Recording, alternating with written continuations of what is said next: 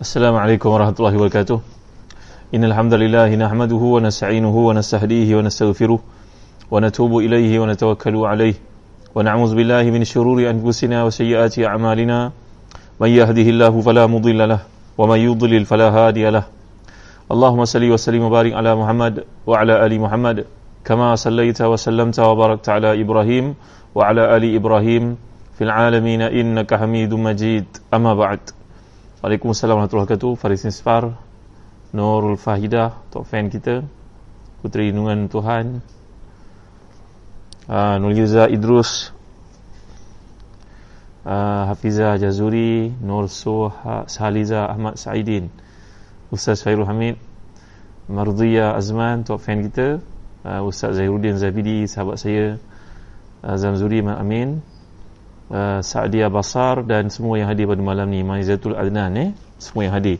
Pada malam ni kita mengulang kaji ayat 70 sebelum masuk ayat 71 dan 72 daripada surah Al-Isra' bagi yang memiliki tafsir Ibn Kathir uh, yang warna biru ni ha, boleh lihat jilid yang kelima muka surat 368 uh, jilid kelima muka surat 368 ya.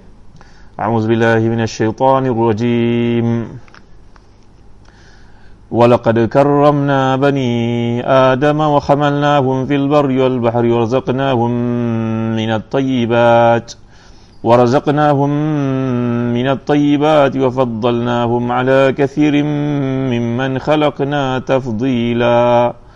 يوم ندعو كل أناس بإمامهم فمن أوتي كتابه بيمينه فأولئك يقرؤون كتابهم. فأولئك يقرؤون كتابهم ولا يظلمون فتيلا ومن كان في هذه أعمى فهو في الآخرة أعمى وأضل سبيلا صدق الله العظيم dan sungguhnya telah kami muliakan anak-anak Adam kami angkut mereka di, di daratan dan lautan dan kami beri rezeki dari yang baik-baik dan kami lebihkan mereka dengan kelebihan yang sempurna atas kebanyakan makhluk yang telah kami ciptakan Ingatlah satu hari nanti kami panggil setiap umat dengan pemimpinnya. Dan barang siapa yang diberikan kitab amalannya di tangan kanannya maka mereka itu akan baca kitabnya itu dan mereka tidak dianiaya sedikit pun. Dan barang siapa yang buta hatinya di dunia nescaya di akhirat nanti dia akan lebih buta pula dan lebih tersesat dari jalan yang benar. Uh, tuan-tuan hati dan dikasihkan uh, inilah dia uh, terjemahan daripada ayat 70, 71, 72 yang saya pilih daripada tafsir Ibn Kathir Uh, jadi kalau kita lihat uh, pada kuliah yang lalu Allah menceritakan tentang ancaman amaran Allah SWT betapa berkuasanya Allah dalam nikmat yang diberikan belayar lautan tapi lautan itu boleh bertukar menjadi satu badai taufan satu yang menakutkan. Dan uh, dibawa oleh Imam Mutawli Sya'rawi dan tafsirnya bahawa dalam satu athar dikatakan setiap hari langit dan bumi berkata kepada Allah Subhanahu Wa Taala wahai Tuhan mereka makan kebaikan-kebaikan manusia makan kebaikan-kebaikan yang uh, engkau turunkan dengan perintah engkau kepada kami untuk diturunkan bentuk hujan. Tapi mereka ingkar pada suruh, suruhanmu wahai Tuhan. Manakala bumi pula mengatakan wahai Tuhan akalu khairak wa mana'u ta'atak. Mereka uh, mengambil daripada lautan berbagai bentuk nikmat ikannya sotongnya binatangnya dan juga permatanya tetapi mereka enggan untuk taat kepadamu wahai Tuhan kalau begitu, benarkanlah untuk kami untuk jatuhkan langit ini berkeping-keping ke atas manusia itu yang derhaka. Manakala laut, lautan pula berkata kepada Allah SWT, Wahai Tuhan, benarkan kami untuk melakukan tsunami ke atasnya, menelan manusia yang negil dan ingkar itu. Maka Allah menjawab, La khalaqtumuhum la rahimtumuhum. Kalau kau yang menciptakan mereka, tentu kau akan kasih kepada makhluk-makhluk yang kau jadikan itu. Fa in asawni fa ana tabibuhum wa in ata'uni fa ana habibuhum. Kalaulah mereka taat kepadaku maka sesungguhnya aku kekasih mereka. Tapi kalau mereka ingkar kepadaku aku akan menjadi doktor kepada mereka. Ini merupakan satu asar bukannya hadis yang menunjukkan kepada kasih sayang Allah SWT kepada manusia. Walaupun manusia melakukan berbagai bentuk uh, kemungkaran, keingkaran terhadap perintah Allah SWT Waalaikumsalam semua yang hadir malam ni Farid Mirzan uh, Zulkarnain Abdul Kadir semua yang hadir pada malam ni ya Puan Yad Abdullah jadi uh, dalam ayat yang kita sedang bincangkan ini Allah menceritakan kami telah menjadikan manusia itu diberikan kemuliaan kepadanya Semalam saya dah ceritakan sikit dari sudut bahasa Arab. Kalau kita pelajari perkataan takrim dengan tafdil, uh, fadlan ini berarti kelebihan. Kelebihan yang datang dengan sebab mungkin disebabkan pelajaran seseorang. Itu sebab ada doa yang Nabi anjurkan kepada kita untuk baca. Saya ijazahkan kepada tuan-tuan uh, doa yang saya belajar daripada guru hadis saya ini ketika berada di Jordan dahulu. Belajarlah hadis ni tuan-tuan. Doa ini. Mudah aja doa ni. Iaitu Allah SWT mengajar nabinya untuk sentiasa berdoa. Apakah doa ni pendek je? Allahumma ini as'aluka min fadlik wa rahmatik fa innahu la yamlikuha illa anta. Allahumma ini as'aluka min fadlik wa rahmatik fa innahu la yamlikuha illa anta. Hadis ini merupakan hadis riwayat Tabarani, Ibn Abi Shaybah dan juga Al-Baihaqi dalam Dalailun Nubuwah. Dan para ulama muhaddisin mengatakan para rijalnya thiqat. Itulah perawi-perawi ini merupakan golongan yang uh, thiqah. Mana hadis ini dengan sanad yang sahih. Nabi ajar kepada kita untuk berdoa Allahumma inni as'aluka min fadlik wa rahmatik fa innahu la yamlikuha illa anta Ya Allah aku mohon kepadamu kelebihan-kelebihan rezeki yang kau berikan dan juga rahmatmu. Kerana tiada siapa yang dapat memberikan kelebihan itu melainkan kau. Berkaitan dengan doa ni tuan-tuan ketika dibacakan Nabi SAW ketika itu Nabi berada dalam kelaparan. Para sahabat dalam kesusahan. Tiba-tiba datanglah sahabat yang kaya membawa kepada mereka kambing untuk dinikmati, dimakan. Nabi kita, kita faham bersifat sangat zuhud, sangat kana'ah apa yang ada dan dimakan sallallahu alaihi wasallam. Maka bila Nabi berdoa dengan doa ini kata para ulama muhaqqiqin dalam kitab uh, Luwabilus Sayyib al-Kalim tayyib sebagai contohnya mengatakan ini antara kelebihan yang uh, kita pohon kepada Allah Allah akan beri. Samalah kalau kita perhatikan dalam surah Al-Qasas sebagai contohnya bila Allah menceritakan perihal Nabi Musa alaihi salam ketika Nabi Musa uh, pergi ke tempat namanya Madian uh, melarikan diri dari Mesir selepas tersilap membunuh manusia fa kazahu Musa faqad alaihi. Lalu Nabi Musa alaihi salam berdoa kepada Allah Rabbi ini lima anzalta ilayya min khairin faqir. Wahai Tuhan Sungguhnya apa yang engkau jadikan kepada aku Aku merupakan orang sangat miskin Yang perlukan bantuan pada waktu ini Ya Allah. Maka Allah jawab permintaan Nabi Musa Yang sangat disayangi Nabi Ul Azmi itu Dengan firmannya Faja'atu ihdahuma tamshi ala istihya Datanglah salah seorang daripada anak lelaki yang saleh itu untuk menjemputnya datang ke rumah memberi kepada tanggungjawab untuk menjaga kambing dan akhirnya berkahwin dengan salah seorang daripada puteri lelaki yang saleh itu. Setengah orang mengatakan itu merupakan Nabi Shu'aib nanti kalau ada peluang tuan-tuan nak pergi ziarah ke bumi penuh barakah ni marilah pergi bersama kami Zahazan Travel. Ha, ya di sana kami akan anjur kepada tuan-tuan tunjuk tuan-tuan tempat-tempat berziarah ini. Kita bukan setakat berjalan tapi kita mentafsir Al-Quran. Ha, nak tak Eh, ada peluang nanti bolehlah travel dengan Zahazan Travel bila suasana menjadi baik insyaAllah. Yang pentingnya dalam doa Nabi SAW dalam hadis yang sahih ini Nabi mengajar kita untuk minta kelebihan-kelebihan yang daripada Allah. Macam juga kisah yang berlaku pada Nabi Ayub AS bila baginda ditipu penyakit yang hebat itu ujian daripada Allah. Sehingga semua orang kelilingnya eh, melarikan diri tak sanggup dekat dengannya. Anak-anaknya semuanya mati. Tinggal isterinya saja. Yang dikatakan dalam riwayat Israeliat itu bernama Siti Rahmah Siti Rahmah saja yang sabar untuk bersama dengannya. Sehingga ke satu tahap Siti Rahmah terpaksa menjual rambutnya kerana dia tak ada cara untuk dapat kehidupan bagi menampung kehidupan keadaan suaminya yang sangat uh, berpenyakit uzur tenat pada masa itu. Berada dalam keadaan sukar pada waktu itu. Tenat tu tidaklah tuan-tuan ni nak sebut dalam bahasa Melayu ni saya gagal kadang-kadang. Tapi berada dalam suasana yang susah lalu akhirnya sampai Siti Rahmah ni pun berkata kepada suaminya Nabi Ayub alaihissalam bahawa mereka berkata kalau abang ni agaknya begitulah katanya. Tuan kalau abang ni merupakan Rasulullah tentulah doa Rasulullah dimakbulkan. Allah mengapa abang masih lagi ditimpa penyakit ni belum pulih-pulih lagi? Ya maka Nabi Ayub pun telah uh, berazam dan bernazar dan begini kalau aku semua nanti aku akan pukul kau seratus kali tak patut kau tanya pada aku soalan seperti ini nanti ada peluang kita akan belajar surat Al-Anbiya tuan-tuan ya doakan mudah-mudahan saya diberi kesihatan, kesempatan untuk memuka surah-surah indah ni azam memanglah untuk mengkhatamkan Quran mentafsirkannya kepada tuan-tuan ya. Jadi uh, bila kita lihat Nabi Ayub kemudiannya sembuhkan oleh Allah Subhanahu Wa Taala uh, wa khuz bi dhi'tham fadrib bihi wa la tahnas. Uh, lalu disembuhkan Allah Nabi Ayub itu dan disuruh untuk memukul isinya dengan segenggam jerami yang mengandungi 100 tangkai. Madailah sekali pukul sama dengan 100 seperti yang kau nazarkan wahai Ayub alaihissalam dan Nabi Ayub mandi. Ketika mandi itu Allah pun mengutuskan belalang-belalang belalang. Datang ketika Nabi Ayub sedang mandi itu. Dalam hadis itu mengatakan Nabi Ayub mandi tidak memakai apa-apa tuan-tuan dimuliakan Allah sekalian. Lah hadis itu menceritakan demikian. Tiba mandi itu datanglah sekumpulan belalang terbang dan tiba-tiba belalang itu pun berjatuhan dan semuanya bertukar menjadi emas. Dan Nabi Ayub pun mengutip emas itu. Malaikat datang menegurnya wahai Ayub bukankah Allah beri padamu kesihatan kekayaan? Buat apa kau ambil lagi ni?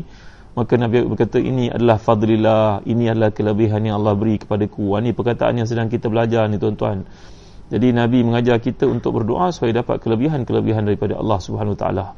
Mudah-mudahan dalam suasana seperti sekarang ramai orang tersepit dengan isu ekonomi uh, gajinya tak cukup mangkali banyaklah berdoa dengan doa ni tuan-tuan ya. Lepas duha kita lepas tahajud kita lepas witir kita lepas mayang faraid fardu kita lepas baca Quran kita bila-bila masa saja baca.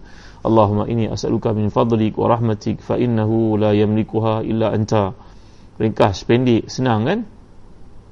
Allahumma ini as'aluka min fadlik wa rahmatik fa innahu la yamlikuha illa anta.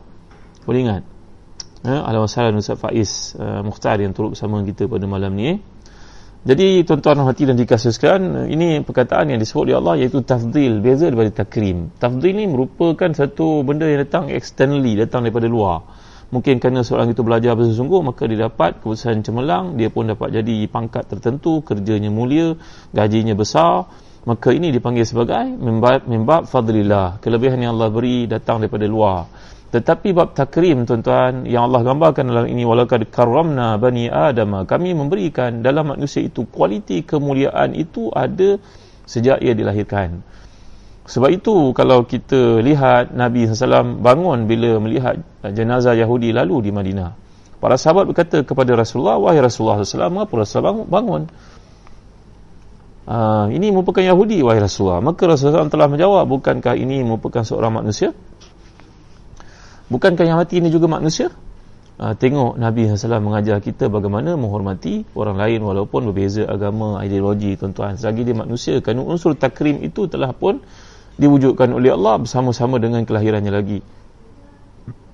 Seperti yang kita pelajari dalam satu asar, walaupun para ulama menolak perkara ini, tuan-tuan, tapi satu cerita pada zaman Umar Khattab radhiyallahu anhu ketika Sina Umar telah pun uh, melantik antara kepimpinan yang hebat dan dikagumi dalam Islam namanya Amr bin Al-As. Saya pernah cerita pada tuan-tuan ni ada empat orang lelaki yang sangat hebat dari seruningan pada zaman Nabi dan para sahabat. Pertama sekali yang paling jago sekali namanya Muawiyah bin Abi Sufyan. Ha, kan? Yang kedua merupakan Mughirah bin Syu'bah. Yang ketiga merupakan Amr bin Al-As. Yang keempat merupakan Ziyad bin Abihi. Ini empat orang antara orang yang paling genius dalam Islam yang pernah dilahirkan. Kepimpinan, perwatakan, kehebatan uh, perancangan, ketelitian.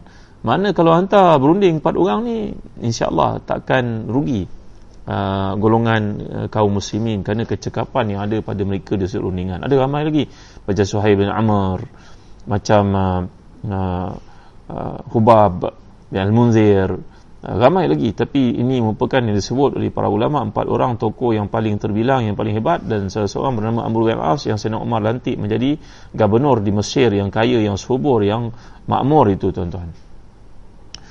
Maka ialah iman itu tidak diwarisi. Tiba-tiba salah seorang daripada anak uh, Amr bin As ini di Mesir berlumba kuda. Bukan lumba kuda ni berjudi tuan-tuan ya. Dalam Islam digalakkan kita untuk berlumba kuda bagi memberikan kekuatan untuk tujuan kepanglimaan keperwiraan Uh, supaya seorang itu boleh jadi mujahid dalam peperangan. Itu dibenarkan. Menunggang kuda berlumba kuda dengan tujuan untuk mendatangkan kekuatan pada badan.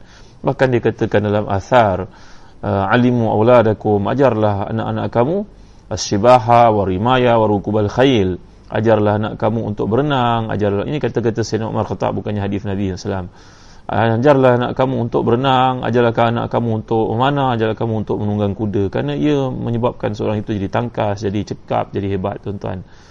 Kalau ini orang kata kalau nak jadi cekap kena main rugby kena main golf. Wallahu alam. Dalam Islam dia ajar kita untuk melakukan aktiviti-aktiviti interaksi dengan nikmat-nikmat yang Allah jadi keliling kita. Berenang dalam air memanah, melatih fokus, menaiki kuda, memberikan kekuatan tubuh badan, pinggang dan sebagainya. Maka anak kepada Amr bin Al-As ini salah seorangnya berlumba kuda dengan orang Kipti. Kipti ini orang Mesir. Penduduk asli Mesir kita panggil Kipti, Kopti tuan-tuan ya. maka dalam perlumbaan kuda ni anak Amr bin As kalah bila dia kalah dicemetinya dipukulnya orang Kipti itu dan berkata ha, ghalabta ibn al-akramin apakah kau mengalahkan anak orang paling mulia siapa anak orang paling mulia? Bapa aku lah. Bapa aku pemimpin besar tertinggi Mesir. Namanya Amr bin As berani kamu kalahkan aku. Kau patut-patut ketika lumba ni nak menang lambat gasik kudamu? Ha, boleh lah buat macam tu tuan-tuan ya? Ha, kan kalau kita main bola dengan orang penting-penting atau bersukan orang penting-penting kalau pandai main pun kena buat tak pandai. Nak ambil hati. Ha, orang katalah saya pun tak tahu lah tuan-tuan. Saya tak pernah buat begitu dengan jadi anak kepada Amr bin As ni beliau berlumba kuda dengan orang Mesir penduduk jati Mesir bumi putra Mesir pribumi Mesir. Dia kalah dia menjadi marah dia sebatnya uh, pemuda dari Mesir itu. Maka pemuda di Mesir itu datang ke Madinah mengadu kepada Umar Khattab radhiyallahu anhu perilaku anak salah laku anak orang penting ahli politik terkemuka pemimpin besar uh, wakil Islam yang ada di Mesir. Uh, saya pernah cerita pada tuan-tuan ya Sayyidina Umar juga pernah memutuskan surat kepada uh, Sungai Nil di Mesir yang sebelum itu orang-orang Mesir melakukan penyembelihan anak gadis yang paling cantik untuk menangi hati penunggu Sungai Mesir. Sehingga sungai Nil itu membuat-buat airnya keluar tiba-tiba pada zaman pemerintahan Amr bin As sungai kering. Saya pernah cerita pada tuan tak berulang eh. Ha, kalau nak tengok pergi uh, rewind balik semula lah. Mana-mana kuliah yang telah saya sampaikan sebelum ni dalam uh, Facebook ataupun YouTube tuan eh? jadi sekarang Sayyidina Umar mendapat tahu Amr bin As ini anaknya mengambil kesempatan di atas kedudukannya. Maka Sayyidina Umar panggil uh, putera Amr bin As itu dengan Amr bin As sekali datang ke Mesir. Dan pemuda Mesir itu sudah menunggu. Maka Sayyidina Umar panggil bertanya kepada bukti-bukti saksi dan sebagainya. Akhir sekali terbuktilah kelakuan salah laku yang dibuat oleh anak Amr bin As itu. Ini cerita lah tuan-tuan ya. para ulama hadis menganggap nah, pembawa kisah ini ada sakat iaitu isqat dia ni ada kelemahan-kelemahan tertentu yang gairu mawthuk tapi ini kisah dikemukakan dibawa akhirnya Sayyidina Umar Khattab radhiyallahu anhu telah menyuruh pemuda Basir itu untuk melakukan kisas uh, melakukan tindakan balik semula terhadap apa yang dilakukan terhadapnya itu. Dipukul dia. Uh, pukul balik. Kerana ketika di Mesir dahulu engkau mukul aku sekarang aku pukul engkau balik semula selesai dia mukul itu tuan-tuan dan disaksikan oleh ramai para sahabat masa itu seperti Mu'az, seperti Anas bin Malik dikatakan riwayat inilah maka Sayyidina Umar akhirnya menyuruh pemuda Mesir itu untuk mencemeti, memukul pula Amr bin As. Amr bin As mengatakan, maka pemuda itu berkata, wahai Amirul Mu'minin, saya hanya ada kes dengan anaknya kerana bapaknya pun kena pukul sekali. Sayyidina Umar menjawab, kerana bapaknya anak itu berlaku samsing kepadamu. Maka kedua-duanya kena cemeti, kena sebab tuan-tuan yang mulia. Sayyidina Umar telah mengatakan satu kata-kata yang diabadikan dalam dakapan sejarah, dalam bukti sejarah betapa adilnya Islam. Mata sta'abatumun nasa waqad waladathum ummahatuhum ahrara. Bilakah kamu mengabdikan manusia? Padahal manusia itu dilahirkan dari rahim-rahim ibu mereka dalam keadaan mereka merdeka. Mata sta'abatumun nasa waqad waladathum ummahatuhum ahrara bagaimana kamu boleh mengabdikan manusia sedangkan mereka lahir dari rahim ibu-ibu mereka dalam keadaan mereka itu merdeka siapa yang mengajar kamu untuk mengabdikan mereka tuan ini kisah lah yang dibawa ya jadi kembali kepada bab takrim dengan tafdil tadi saya telah jelaskan kepada tuan-tuan bahawa perkataan faddalna biasa daripada karamna. Jadi kalau yang faddal itu berarti fadlun datang kelebihan. Ini merujuk kepada penambahan daripada apa yang sebelumnya telah dimiliki oleh seseorang itu. Contohnya semua orang belajar sekolah rendah, sekolah menengah tapi yang belajar ke peringkat universiti dan mungkin ambil pelajaran tertinggi, masters, PhD maka itu bukan satu fadlillah. Zalika zalika fadlullah yuti ma yasha. Orang yang dapat belajar ke peringkat seperti itu maka bukan satu fadlun. Ada orang bekerja ada degree ada master ada PhD tapi orang yang bekerja peringkat degree itu lebih maju daripadanya dalam kehidupan in term of pendapatan income-nya wallahu alam. Ini Allah punya kelebihan. Jadi fadlullah. Ini merupakan kelebihan Allah datang daripada luar. Tetapi uh, bab takrim, karama, karama insania ni tuan-tuan berkaitan dengan hukukul insan ia merupakan satu kemuliaan yang telah pun Allah jadikan bersama dengan kelahiran manusia itu lagi. Dia tidak boleh dihina dia tidak boleh direndah-rendahkan tak boleh dimalukan ha, maka inilah yang dipanggil sebagai takrim dengan tafdil perbezaan yang boleh kita lihat dalam penggunaan Al-Quran laisa bainahuma tadarub wala tanaqud tak ada pun uh, percanggahan persisihan uh, clash di antara dua makna yang digunakan oleh Quran itu sebenarnya. Jadi ayat ini uh, menceritakan kalau kita faham wafaddalna ala kathir man khalaqna tafdila. Ayat ini penggalan ayat ini tidaklah menyatakan bahawa Allah melebihkan manusia di atas semua ciptaan Allah. Tidak. Ayat ini tak maksud begitu. Kalau kita belajar bahasa Arab ala kathirin. Kathirin berarti di sini Allah melebihkan manusia di atas banyak ciptaannya bukan kebanyakan banyak ciptaannya dan kalau kita perhatikan dalam penggunaan Quran uh, ada beza di antara ma dengan man sabbih isma sabbahalillahi ma fis samawati wa ma fil ard ma berbeza pada man ma ni kalau digunakan dalam bahasa Arab dia merujuk kepada satu is, isim yang merujuk kepada benda yang tidak berakal bersifat jamad udaranya, langitnya, buminya, mataharinya. Tapi kalau sebut man, aghlabul zan, biasanya man ini merujuk kepada yang berakal, iaitu manusia, jin dan juga malaikat. Jadi kita dapat faham daripada penggunaan yang Allah bawakan di sini laras bahasanya mimman wa faddalna ala kathirin mimman. Jadi man itu merujuk kepada yang golongan yang berakal iaitu Allah melebihkan manusia berbanding dengan jin dan juga malaikat. Jadi Nabi kita wasallam contoh yang paling solid adalah makhluk yang terbaik lebih baik pada malaikat. Dalam peristiwa Isra Mi'raj Nabi menaiki ke Asriyatul Muntaha tempat malaikat Jibril pun tidak boleh sampai padanya sebagai contoh bahawa Nabi SAW manusia lebih utama dari malaikat sebenarnya. Kerana malaikat itu diberikan kepadanya akal tapi tidak diberi padanya syahwat.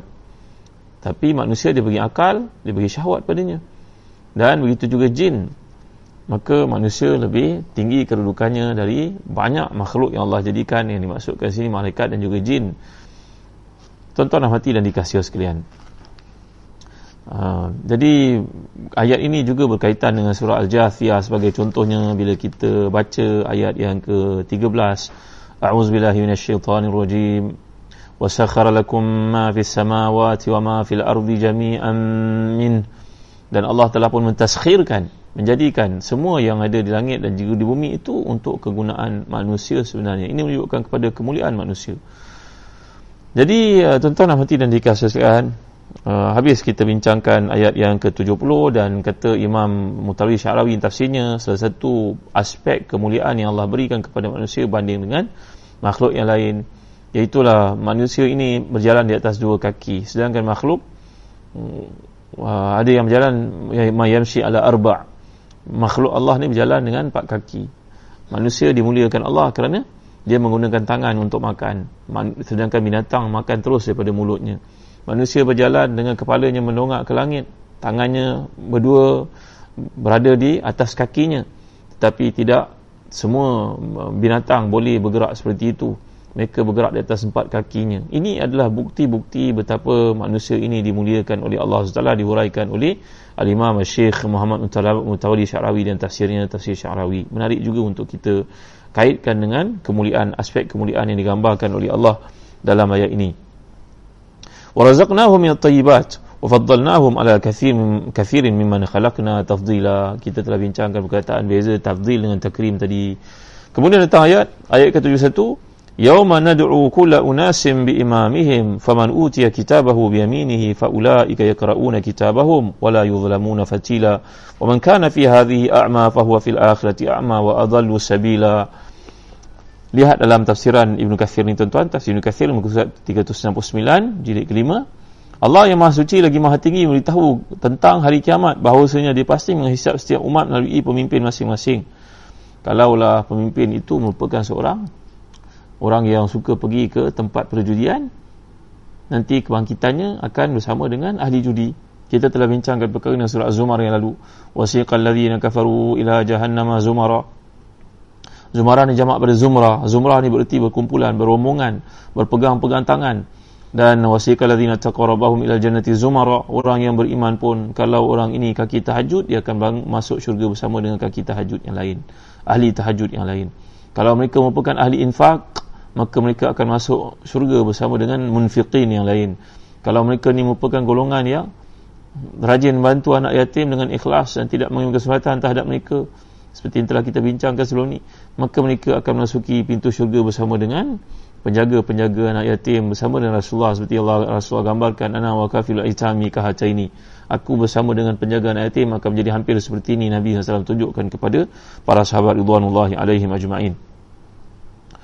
Jadi pada hari itu setiap orang akan dihimpunkan bersama dengan imamnya. Imam ni datang perkataan kalau kita pelajari perkataan umun umun ni berarti ibu jadi ibu ni satu yang disanjung dihargai. Maka manusia di dunia pun menjadikan imamnya orang yang diikuti yang disanjung itu kalau ahlul khair bersama ahlul khair yang lain. Kalau ahlul syar uh, wal munharifun mereka akan berada bersama dengan orang seperti itu yang dipilihnya. Kadang-kadang kita mempelik tuan-tuan. Kita bersama adik-beradik dibesarkan oleh ibu yang sama duduk dalam keluarga yang sama rumah yang sama. Tapi masa berlalu dan kita mencorakkan kehidupan masing-masing mengurak langkah ke hadapan. Kadang-kadang kita jumpa dengan adik-beradik pun rasa payah nak ngam. Padahal lahir daripada ayah ibu yang sama. Berbeza daripada kawan-kawan yang kita belajar bersama dengan mereka dan sama-sama faham Islam. Kadang-kadang kita jumpa mereka ni sekali-sekala aja kat masjid. Tapi bila bercakap kita rasa ngam betul hati. Itu sebab tuan-tuan dan hati dan dikasih sekalian antara kata-kata yang hebat disebut oleh Al-Imam Syafi'i berkaitan dengan orang yang salih ni tuan-tuan kalau kita lihat antara kata-kata yang kata Imam Syafi'i tuan-tuan ni saya sebutkan kepada tuan-tuan. Bahawa Imam Syafi'i berkata tentang orang yang salih ni idza kana laka sadiqun yu'inuka 'ala ta'a fashud yadayka bihi fa inna ittikhadha sadiq sa'bun wa farakatuhu sahlatun. Kamu dalam hidup ni kalau jumpa dengan orang yang salih maka jagalah persahabatan itu.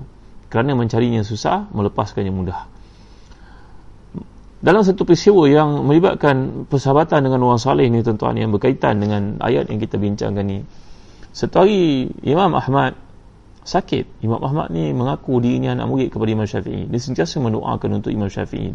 Bila anaknya tanya wahai ayah kenapa ayah doakan untuk Imam Syafi'i itu? Maka jawapan ayah yang mulia ni wahai anakku Syafi'i kepada kita ibarat matahari buat kita. Kefahamannya kepada Quran kepada hadis. Imam Syafi'i sangat dicintai oleh Imam Ahmad. Imam Ahmad mengaku dia adalah gurunya satu hari marida Al-Imam Ahmad rahimahullah wala zamahul firash wala zamal firash. Maka Imam Ahmad ni sakit. Dia terpaksa duduk kat tempat tidur. Tak boleh bangun tuan-tuan. Bedridden fazarahu sadiquhu Imam Syafi'i rahimahullah. Maka Imam Syafi'i datang menziarahinya. Ni adab kita eh. Dalam hidup ni hak-hak orang Islam kita kena tunaikan ucapkan salam jawab ber, kalau mereka bersin ziarah mereka kalau mereka uh, sakit.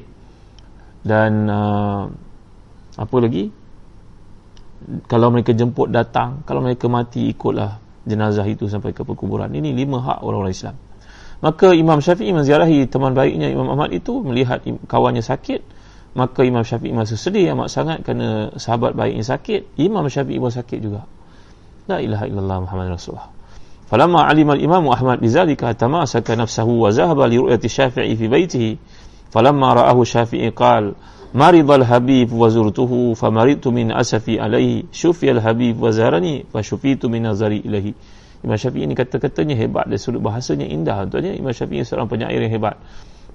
Berkata bila dia mendapat tahu Imam Ahmad sakit dia pergi ziarah Imam Ahmad ini sahabat baiknya dia melihat Imam Ahmad sakit uh, sangat serius maka Imam Syafi'i sakit disebabkan melihat sahabat baik yang sakit dia pun sakit. Lalu Imam Ahmad tahu Imam Syafi'i sakit.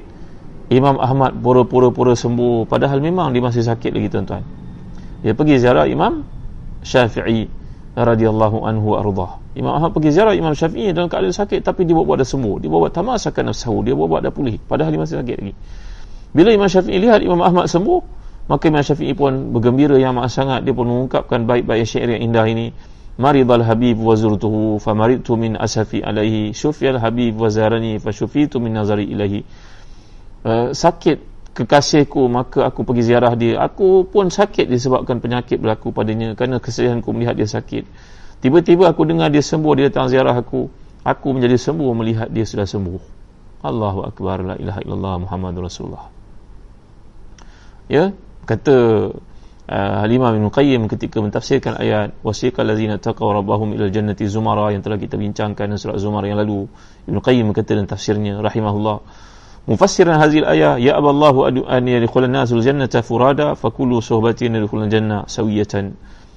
Jadi dalam uh, pentafsirannya mengatakan bahawa Allah enggan membiarkan orang masuk syurga berseorangan kerana ketika di dunia mereka buat kebaikan bersama-sama maka Allah akan menjemput mereka masuk syurga juga bersama-sama tuan-tuan yang dimiliki Allah sekalian.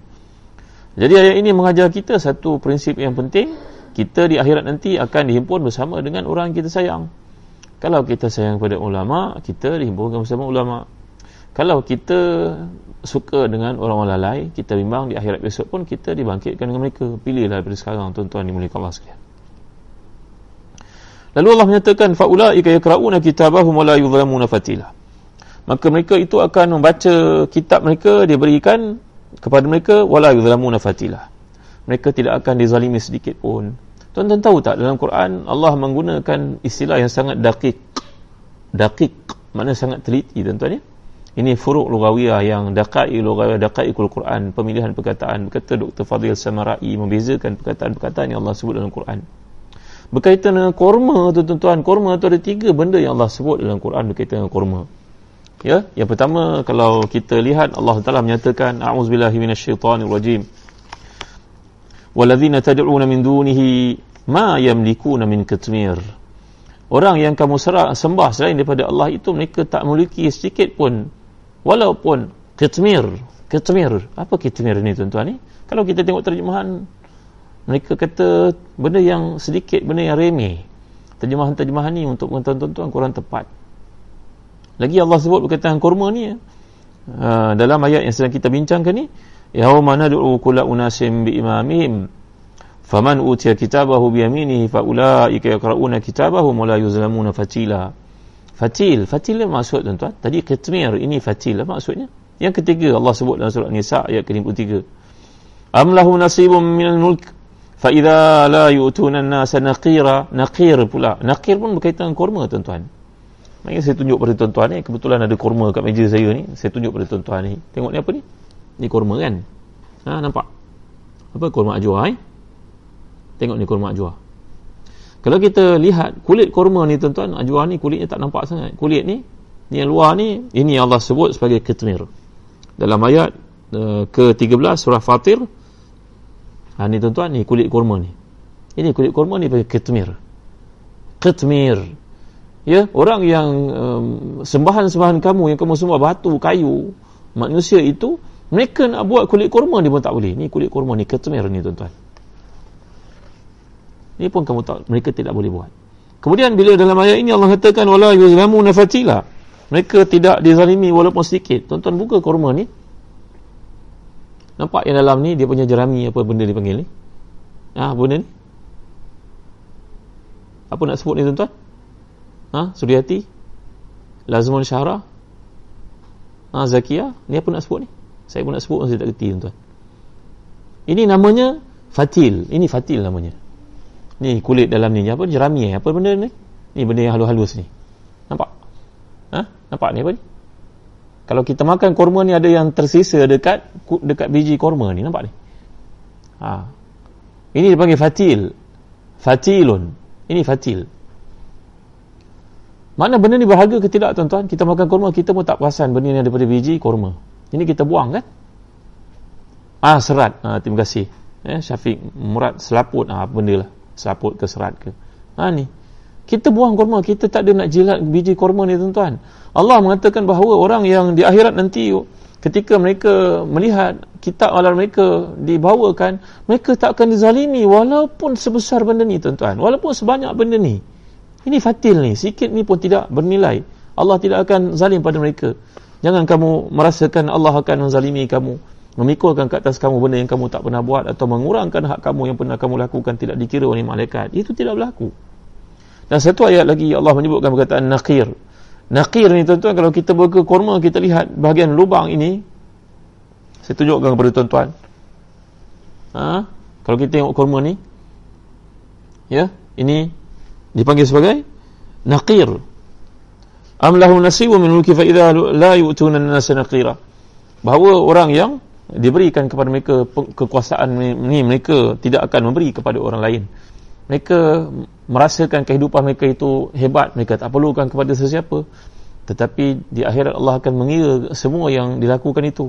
Maka pada sebiji kurma pun ada tadabur tuan-tuan yang rahmati dan dikasih sekalian. Nampak tak Setengah ulama mengatakan perkataan fatir sebagai contohnya facilan, facilan ini, facilun, ia berarti debu-debu kat tangan kita. Kalau kita pakai sanitizer pada hari ini, ha, sanitizer eh. Sanitize tangan kita. Ha, kita gosok, gosok, gosok, keluar daki-daki kan. Ha, itu namanya fatil juga. Kalau pada korma ini lebih tepat, iaitulah apa selaput ataupun uh, apa benda tadi yang telah disebutkan ini adalah uh, serat yang sebesar itu pun tidak akan diambil hak kamu di akhirat oleh Allah Subhanahu wa taala. Masya-Allah tabaraka wa taala. Allahu akbar la ilaha illallah masya-Allah tabaraka wa taala. Indahnya ayat ini untuk kita uh, tadabbur untuk kita fahami tuan-tuan ya. Jadi bila Allah nyatakan pada hari akhirat nanti kamu akan berada bersama dengan orang yang kamu ikuti, yang kamu sanjungi, orang yang kamu pilih, orang yang kamu uh, orang yang di dunia dahulu kamu ikut kamu sanjung kamu hargai maka di akhirat besok kamu ada bersama dengan mereka lah nanti di akhirat. Lalu digambarkan di sini faman utiya kitabahu bi yaminihi fa ulai yaqra'u fa ulaika yaqra'una kitabahum wa la yuzlamuna fatila.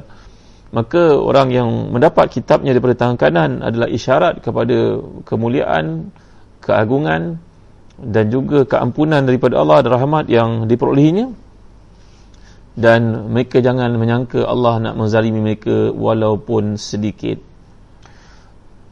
Walaupun sebesar uh, serat yang ada pada kulit biji korma itu yang ada melekat pada biji korma itu. Banyak itu pun hak kamu akan ditunjukkan oleh Allah. Jadi tuan-tuan yang hati dan dikasih sekalian kita dekat dunia ni kita melihat timbangan emas yang ada di kedai-kedai di pasaran itu kita rasa kagum. Kecil sedikit pun diberi timbangnya. Tapi di akhirat tuan-tuan hati dan dikasih sekalian Allah nyatakan bahawa wa nadha'ul mawazin al-qist yaumil qiyamati fala tudhlamu nafsun syai'a. Bila diletakkan timbangan amal salih itu mizan akhirat itu seorang itu tidak akan dizalimi haknya walaupun sedikit.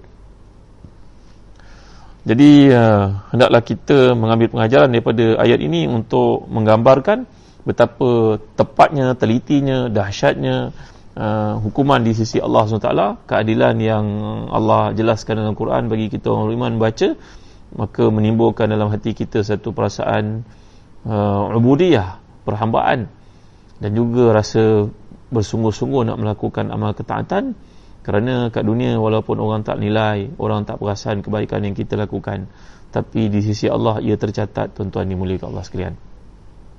Janganlah kita berhenti melakukan kebaikan dengan memberikan alasan orang tak nampak kebaikan-kebaikan yang kita lakukan. Sedangkan kebaikan itu semua tercatat di sisi Allah SWT. La yadhilu rabbi wa la yansa. Allah tidak akan lupa, tidak akan luput di pengetahuannya dan Allah tidak akan sedikit pun mengabaikan kebaikan-kebaikan yang anda lakukan itu wahai saudara. Jadi uh, dalam ayat ini kemudiannya Allah nyatakan wa man kana fi hadhi a'ma fa huwa fil akhirati a'ma wa adallu sabila. Uh, lihat ya dan barang siapa yang buta mata hatinya buta mata hatinya dunia nescaya di akhirat lebih buta pula dan lebih sesat daripada jalan yang benar. Uh, jadi cuba kita lihat dalam uh, tafsiran yang ada dalam tafsir Ibn Kathir pada 371 Allah firmankan mereka tidak diananya sedikit pun. Wala yuzlamuna fatil. Fatil berarti uh, macam yang kita gambarkan tadi benang ataupun serat yang melekat pada uh, biji korma dinyatakan kat sini hujung benang. Tapi yang lebih tepatnya perkataan fatil tadi yang telah saya tunjukkan pada biji korma tuan-tuan eh.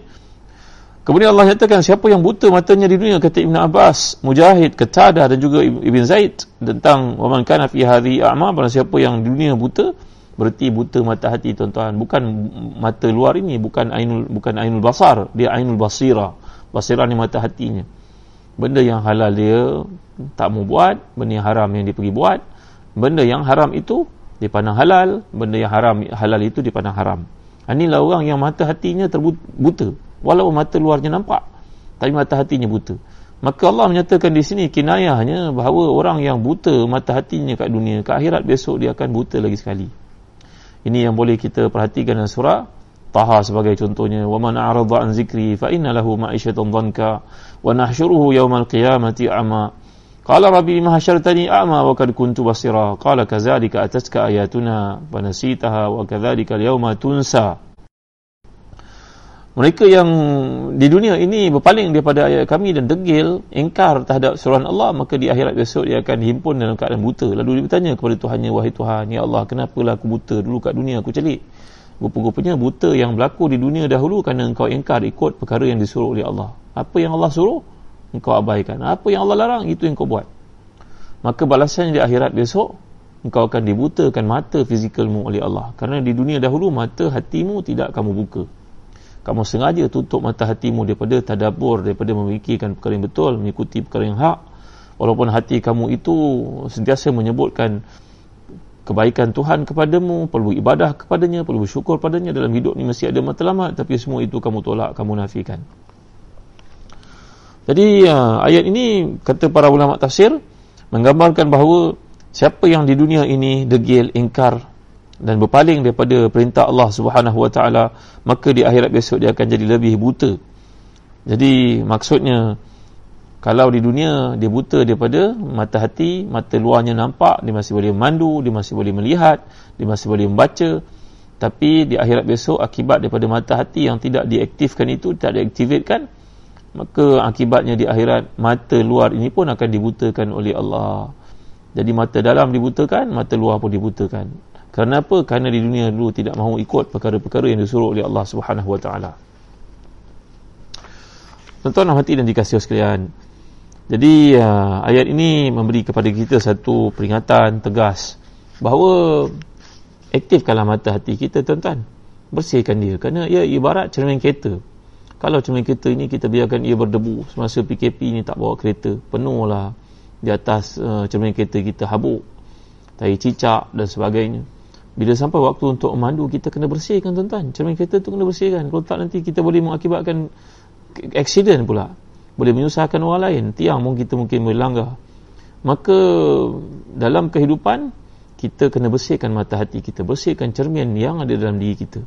Cermin diri yang ada dalam diri kita tu kena dibersihkan dipolish supaya kita dapat melihat perkara yang benar itu sebagai benar dan perkara yang batil itu sebagai kebatilan.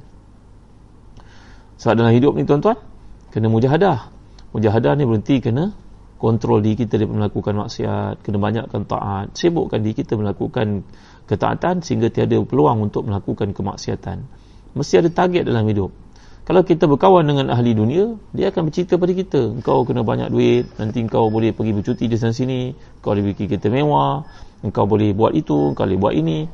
Ni satu selapis pandang, sekilas pandang, benarnya bagus untuk menjadikan kita hidup mulia. Tapi tuan-tuan, lepas tu apa tuan-tuan ni? Hati itu akan kosong balik semula, mencari-cari satu yang hilang.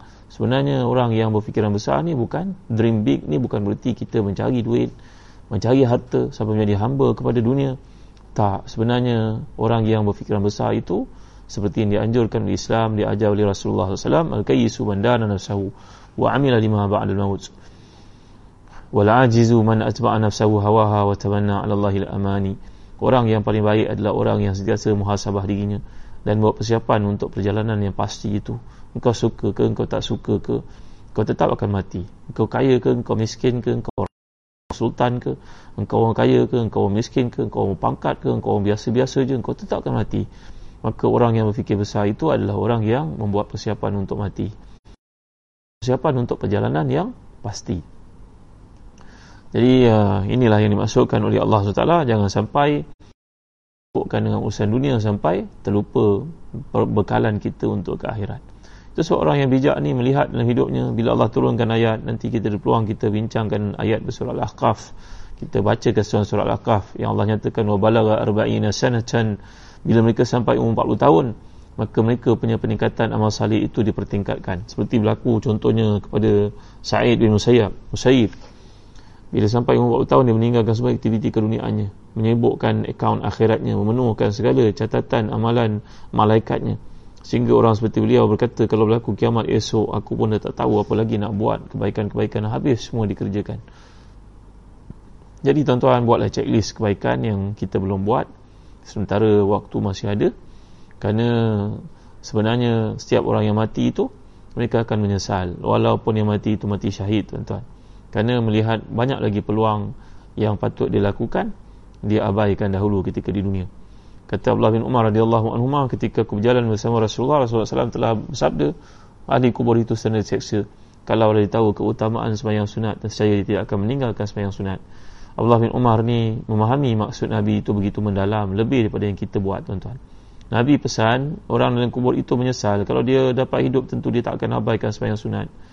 Abdullah bin Umar setiap kali nampak kubur dia akan sembahyang sunat bukan saja lepas sembahyang fardu dia sembahyang sunat bukan saja waktu duha dia sembahyang sunat bukan saja dia uh, tidak meninggalkan tahajud selama puluhan tahun. Kerana pesan Nabi untuknya malahan dia nampak je kubur terus sembahyang sunat. Teringat pesan Nabi SAW itu. Jadi tuan-tuan inilah dia buatlah amal salih sementara masih ada. Setiap yang mati itu menyesal walaupun dia masuk syurga bila melihat ada orang yang lebih tinggi kedudukannya dalam syurga. Maka buatlah persiapan dia sekarang. Muhasabahlah diri selalu bila bangun pada waktu malam jangan lupa berdoa kepada Allah mengucapkan subhanallah walhamdulillah la ilaha illallah wallahu akbar la haula la quwata illa billah. Mulakan la ilaha illallah wahdahu la syarika la lahul mulku wa lahul hamd wa huwa ala kulli syai'in qadir wa subhanallah walhamdulillah wa la ilaha illallah wallahu akbar. Allahumma ghafirli jadi tuan-tuan cukuplah setakat ini dulu untuk renungan kita pada malam ni pilihlah dengan siapa kita akan berada di akhirat dari sekarang buatlah mindset dalam hidup kita walaupun kesibukan berniaga bekerja dan sebagainya tapi ada peruntukan waktu untuk muhasabah untuk memastikan akaun akhirat kita ni tidak defisit tuan-tuan ya jadi orang yang berjaya adalah orang yang sentiasa membuat PNL akaun akhiratnya bukan saja akaun dunia tapi akaun akhirat pun dia ambil berat, diteliti. Terutamanya bila umur menjangkau ke 40 tahun seperti nyatakan tadi. Setakat ini saja dulu. Terima kasih tuan-tuan atas kehadiran tuan-tuan dalam kuliah pada malam ni ramai-ramai. Harap jangan lupa untuk share video ni ke seramai orang yang kita kenal. Mudah-mudahan itu menjadi jariah ilmu mengajak mereka melakukan kebaikan. Mungkin kalau kita tidak boleh berkata-kata, tak boleh nak berucap, tapi dengan apa dia sampaikan ni mampu membuka pintu hati manusia kepada kebaikan dan baginya pahala seolah-olah dia turut menyampaikan kebaikan itu ya kepada kawan kita, kenalan kita, sahabat kita, orang kampung kita, alumni sekolah kita, siapa sahaja. Jadi tuan-tuan jangan lupa untuk uh, pesan saya sebelum ni kalau tuan-tuan, ibu, ayah ada di rumah, kita risau melihat anak-anak kita apa mereka buat sepanjang kita pergi kerja. Mereka tak bersekolah pada waktu seperti ini. Maka dapatkanlah buku-buku pendidikan, buku-buku latihan topikal, Antaranya kami terbitkan di Telaga Biru berbagai-bagai tajuk daripada darjah 1 sampai darjah 6. Tingkatan 1 sampai tingkatan 5 berbagai-bagai uh, soalan peperiksaan topikal dan sebagainya, geografi, ada maths, ada sains, English dan sebagainya. Jangan lupa tuan eh. Mudah-mudahan perkongsian tuan-tuan ni uh, dapat di-share dengan kawan-kawan kita, sahabat-sahabat kita. Kami mengambil dan menghargai guru-guru yang mulia, guru cemerlang, jurulatih utama kebangsaan, jurulatih utama sekolah, cikgu-cikgu sekolah pengalaman itu untuk menulis bersama dengan kami. Mudah-mudahan anak-anak kita ada pengisiannya waktu cuti seperti ini. Tak ada lambazi waktu perkara sia-sia tuan-tuan ya kita pun tak tahu apa mereka buat. Jangan lupa waktu malam ambillah handphone daripada mereka pesan mereka ini waktu rehat waktu malam untuk tidur eh waja'alna naumakum subata malam waktu rehat. So esok dibangun awal tahajud dan sebagainya. Juga tuan-tuan yang minat untuk melakukan korban jangan lupa Zahdan Travel kami menawarkan uh, kerjasama ini. Kami buat ibadah kurban di Syria di Mekah dan juga di Afrika saya khusus di Sudan. Jadi kalau di Syria tu harganya mahal kerana binatang di sana mahal musim mereka mengalami peperangan barang pun tidak ada harga barang meningkat menjulang naik pahala tuan-tuan sangat besar membantu mereka untuk makan. Mereka tidak ada makanan tuan-tuan di sana. Uh, di Mekah pun ada sesaudara kita yang pada musim haji ni tak dapat nak berkhidmat pada jemaah haji tidak dapat datang ke sana. Mereka juga ada keputusan bekalan. Kita cuba untuk bantu mereka di Mekah bersama dengan Zahdan Travel dan begitu juga uh, di Sudan yang juga mengalami kebuluran tuan-tuan di tempat-tempat di Afrika eh? jadi atas ini tuan-tuan minat tuan-tuan boleh lihat boleh ber, ber, boleh berutusan boleh ber-whatsapp dengan Fadil Ustaz uh, Faiz Mukhtar sebagai CEO Zahzan Travel InsyaAllah kami akan membantu tuan-tuan untuk menyempurnakan hajat tuan-tuan bagi ibadah kurban dan juga akikah InsyaAllah eh. Jadi setakat itu saja dulu Terima kasih atas kenan tuan-tuan uh, Kenang kami dan doa tuan-tuan Mari sama kita menamatkan kuliah pada malam ni dengan doa Alhamdulillah Rabbil Alamin Wassalatu wassalamu ala syafil anbiya wal musalin Sayyidina Maulana Muhammadin wa ala alihi wa sahbihi ajma'in اللهم آت نفوسنا تقواها وزكها أنت خير من زكاها أنت وليها ومولاها برحمتك يا أرحم الراحمين اللهم إنا نسألك من فضلك ورحمتك فإنه لا يملكها إلا أنت Ya Allah kami mohon kepadamu kelebihan yang kau ada kelebihan yang kau diberikan kepada hamba-Mu yang tak akan mengurangkan sedikit pun daripada khazanah-Mu yang luas ya Allah. Kami mohon kepadamu rahmat-Mu. Kerana tiada siapa yang memilikinya melainkan Kau ya Allah. Kasihani kami ya Allah. Pandang kami pandang ihsan-Mu rahmat-Mu yang meluasi segala-galanya ya Allah. Kami merupakan golongan yang miskin ya Allah. Fakir ya Allah. Kami meluahkan kepada rahmat-Mu kasih sayang-Mu ihsan-Mu ya Allah Atina min ladunka rahmatan wa hayyi lana min amrina rashada ربنا آتنا في الدنيا حسنة وفي الآخرة حسنة وقنا عذاب النار. ربنا لا تدع لنا في مقامنا هذا ذنبا إلا غفرته ولا مريضا إلا شفيته ولا هما إلا فرجته ولا دينا إلا قضيته ولا مصيبة إلا نفست ولا عيبا إلا سترته ولا عزبا إلا زوجته ولا عقيما إلا أنجبت له ولا هجة من هوائج الدنيا والآخرة. يا لك رضا ولنا فيها صلاة إلى أديتها وقضيتها ويسرتها يا رب العالمين. Ya Allah ya Tuhan kami Jangan ada seorang pun yang hadir dalam majlis ilmu pada malam ini yang memiliki aib yang kau tutupkan. Yang jahil yang genggam ilmu kepadanya yang sakit yang kau sembuhkan baginya. Yang akan musafir yang kau selamat pergi dan baliknya. Yang belum berkahwin yang kau kurniakan untuknya sama ada usaha yang salih ataupun isteri yang salih. Yang akan bahagiakan dunia juga akhiratnya. Yang belum memiliki zuriat yang kau beri kepadanya anak-anak yang salih yang salih. Yang akan bahagiakannya menjadi legasi kebaikan untuknya bila dia meninggal dunia nanti ya Allah yang ada seorang memiliki hajat dunia ataupun akhirat sebagai baik nilai untuknya melainkan kau sempurnakan. Kerana engkau maha kaya ya Allah rahmatmu wasi segala-galanya ya Allah. Bantulah kami kasihannya kami ya Allah. Anda yang kau beri kepada setiap kami apa yang dihajatkan itu tak akan mengurangkan sedikit pun daripada pemilikan mukazanamu yang maha luas yang maha hebat ya Allah. Melainkan seperti apa yang dicelup dalam lautan apa yang melekat pada jari itulah yang diberikan berbaki itu merupakan apa yang kau miliki. Ya Allah kasihannya kami ya, ya Allah ربنا آتنا من لدنك رحمة وهيئ لنا من أمرنا رشدا ربنا آتنا في الدنيا حسنة وفي الآخرة حسنة وقنا عذاب النار وصلى الله على سيدنا محمد وعلى آله وصحبه وسلم الحمد لله رب العالمين Uh, mudah-mudahan Ustaz Syafiq Murad atau Safi Sadiqin dapat mencatatkan doa yang kita pelajari tadi riwayat Tabarani Ibn Abi Shaybah dan juga Al-Bayhaqi dalam Dalail Nubuwah Allahumma inni as'aluka min fadlik wa rahmatik fa innahu la yamlikuha illa anta Ya Allah beri kepada kami kelebihan-kelebihanmu, rahmatmu.